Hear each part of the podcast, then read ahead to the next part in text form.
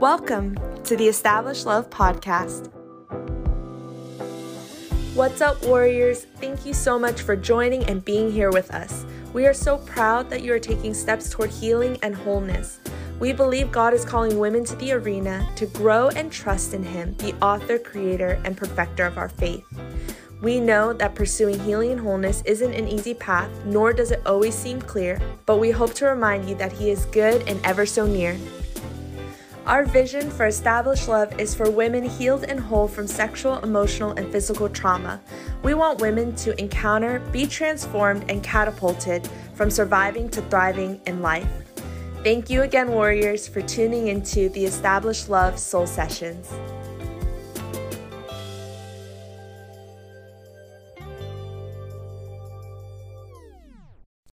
What's up, Warriors, and welcome back to another episode of Soul Sessions. Thank you so much for tuning in. My name is Charlene. On behalf of Sully and I, we are so glad that you're here. In the last couple of weeks, we, since we started this podcast, we have been discussing different I am statements or lies that we believe about ourselves, and we decided that we're going to replace those lies with God's truth so that we can build our identity on a strong foundation with who and what God says that we are. This week, I'll be covering the statement, Am I not special? Have you ever felt like you were not special? Ever felt insignificant? I think it's safe to say that at one point or another in our life that we have felt this way. I know I have definitely felt this way before, maybe more than I would like to admit. But today I want to cover the area of not feeling special in the eyes of God. Have you ever felt not special in the eyes of God? I can remember a season in my life where I felt like I was in a dry place or in a desert with a phone with bad reception. And I'll explain the phone part a little bit later. So, quickly, I want to share something about myself. There was a point in my walk with Christ that I didn't really pray as much as I do now, or I didn't really pray as effectively as I could or as I do at this time partially because I thought I needed to know more of my Bible in order to pray like everybody else around me. A lot of my friends, they would pray like the scriptures, and I'm like, oh man, like I need to read my Bible more so I can pray the scriptures too. And on the other side, I felt like maybe I should just keep praying for other people because that's the right thing to do. Which that's good. Don't get me wrong. You should definitely pray for other people. Um, but I think I was always really hesitant about praying for myself, and I'm gonna tell you why. I felt like I had a phone with a bad connection. I I would pray for my friends, my family, or anyone else outside of myself, and I would see those prayers being answered. Like it didn't always happen overnight or the next day, but I definitely did see those prayers get answered over time. When others would pray for me, like if I would tell my friends, "Can you pray for me about this or that?" I would see like those prayers getting answered, not always, but I did see some of them get answered. But the thing is this I felt like when I was praying for myself, like I had to beg and plead God to get an answer. And sometimes I wonder, like, does God not hear me? Does my phone line only make long distance calls, as in prayers for other people and not for myself? It was tough. It was really hard. I felt unheard, I felt insignificant, I felt not special. The time that I considered to be my dry season. I felt like I was out of options. I felt like I spent most of my prayer time just praying for others and presenting their requests to God, mostly because I was a little scared. Well, why even pray for myself? Because God's not even going to answer me. So I just spent most of my time just praying for other people. And um, like I mentioned before, there's nothing wrong with praying for other people. I think it's so important to intercede for your friends, for your family, for your coworkers. Um, but in this case, I started to feel like maybe God has selective hearing. I don't know. And I know that's kind of crazy to say because that's not true. But I really felt like insignificant and like my voice didn't matter. Um, so it took me quite a while to combat this lie. Um, even though I know the truth, I think sometimes we can know something, but our reality doesn't always match up with what we know, or how we're feeling. So sometimes we linger in a place that we shouldn't, like believing a lie that God doesn't hear you, um, instead of replacing it with the truth. So I combated this lie of not feeling special or being insignificant in the eyes of God with, of course, the Word of God. Um, I'm going to share with you a few scriptures um, that really helped me to push past this lie and, and really press in with my prayer time. Um, the first one is from Philippians um, 4, chapter 4, verse 6. I'm reading from the New King James Version. Uh, it's one of my favorite translations where you can read from any translations. So, verse 6 says this Be anxious for nothing, but in everything by prayer and supplication with thanksgiving, let your requests be made known to God. I think the scripture always reminds me that when I'm feeling anxious, I shouldn't be anxious, number one. And number two, if you are feeling anxious, always present that that anxiety, that worry, that fear to God. Always pray. Always talk about it with God. Um, God knows where you are. He knows how you're feeling, and it's about having a conversation with God um, through prayer. Um, so I always think it's important to really just lay down that anxiety and pray. So know today that God hears you, He sees you, and you are special in His eyes. And um, another story that always reminds me to press in in prayer and not to give up um, is the story of Hannah. Um, this is a Bible story you can find in First Samuel. It's in chapter 1. And I'm going to give you just a brief background um, about this woman named Hannah. So, this lady Hannah, she's married. Um, she doesn't have any children. Her husband has another wife and um, she does have children, and she would taunt Hannah and like basically make fun of her because you know Hannah didn't have any children. Um, and quick sidebar: if you don't know the story, um, or you're not really aware of the Bible, um, during this time period, it was normal to have more than one wife. So anyway, back to the story. Um, so every year, Hannah and her family they would travel to the city to worship God And in this particular year, Hannah was overwhelmed, um, saddened by the fact that she hasn't yet to have any children. Um, she was so overwhelmed with grief, it was visible on her face that her husband like asked her like, "Why are you sad? What's what's bothering you?" Um, and he tried to comfort her with kind words, but that wasn't enough. Um, have you ever felt like so disappointed or so um, frustrated or upset that the prayers that you've prayed for years um, haven't come to pass. And even when someone tries to comfort you with kind words or they try to encourage you, um, it's it's even hard to receive because you're like maybe you don't even realize but you're feeling bitter or you're feeling just you know frustrated and you're tired and you want to give up that's definitely how Hannah is feeling in this moment. She is completely and utterly disappointed and heartbroken, so much so that she can't even eat or her face just says, I'm over it. um, so, okay, just bear with me. I'm going to get to the point of the story. She goes to the temple to pray. The Bible says actually that this was year by year. So every single year they would go to the celebration. And every single year she was reminded of how her prayers were not being answered. Have you ever felt like you have been, or, or have you ever been in a situation where you are constantly reminded of your prayers that have not been answered? Like Hannah, um, I think that I've I've been in that situation before, and it's difficult. Like you want to rejoice with others, and you should. Um, when God answers their prayers, but I think sometimes it also it's kind of hurtful. Like, yikes, I'm praying for this same thing, and I haven't seen any changes. Um, I think that's normal too. You know, to express that disappointment while at the same time rejoicing and celebrating with um, your your family, your friends, whoever it is. so trying to find a balance um, between the two can be difficult, but I do believe it's necessary.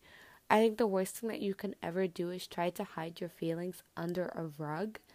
Um, it's called like sweeping things under the rug. I think the more you sweep things under the rug, the bigger the pile becomes, and you're more likely to trip over it down the road. So always trying to or try to address um, those things, those feelings that you may be having in the moment, may be key, or even just acknowledging them. Like, okay, I noticed that I felt this way when someone mentioned this particular thing. Um, so I feel like always being aware of where you are, how you're feeling, what you're thinking is pivotal um, to building a stronger foundation in your identity um, and for your life as a whole. So back to the story with Hannah.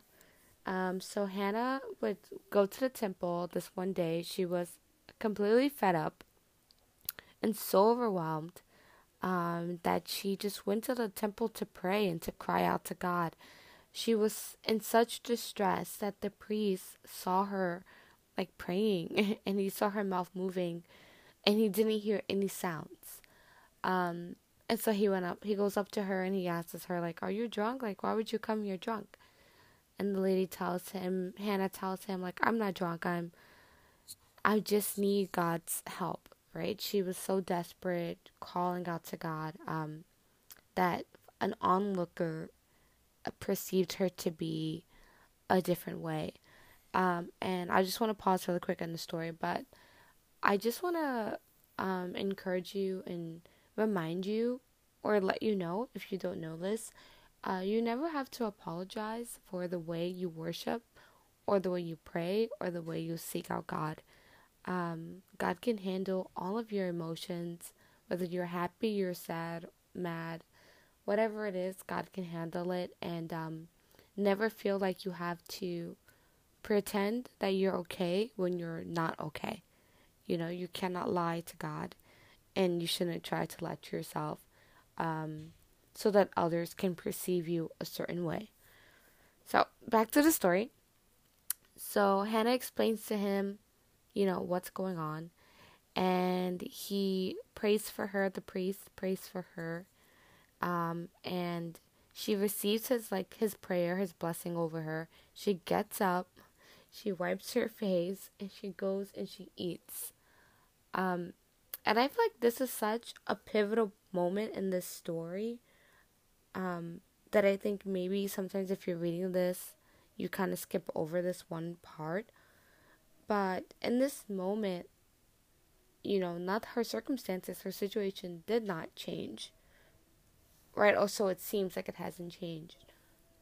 But suddenly, it was like this prayer of blessing over her gave her the faith and the strength to stand up, to wipe away her tears, and to eat. Right? To like, to nourish herself to like refuel her body. So sometimes when you're waiting on an, a prayer to be answered or a request that you've made known to God to be responded to, I think you have to like you have to get to a point where you change your posture. Your posture. Change your posture from kneeling and crying to standing and rejoicing. Um, I think sometimes we we just keep crying out, crying out, crying out, and we stop. We don't stop to rejoice and to just praise God and to thank Him. Uh, the verse that I read earlier um, from Philippians 4, um, verse 6, it says, with thanksgiving, let your requests be made known to God. So, thanksgiving is like um, a prayer of thankfulness. You know, like Thanksgiving is around the corner. Well, not that much around the corner, it's a couple of months away. But during the Thanksgiving season, we always list out all the things we're thankful for. So during your prayer and your supplication time, when you're presenting your request, always take time to just thank God for the things that He has already done in your life. Thank God for the breath in your lungs. Thank God for your health. If you don't know anything to thank God for, for take a look around you. Like, thank God for this home that I have.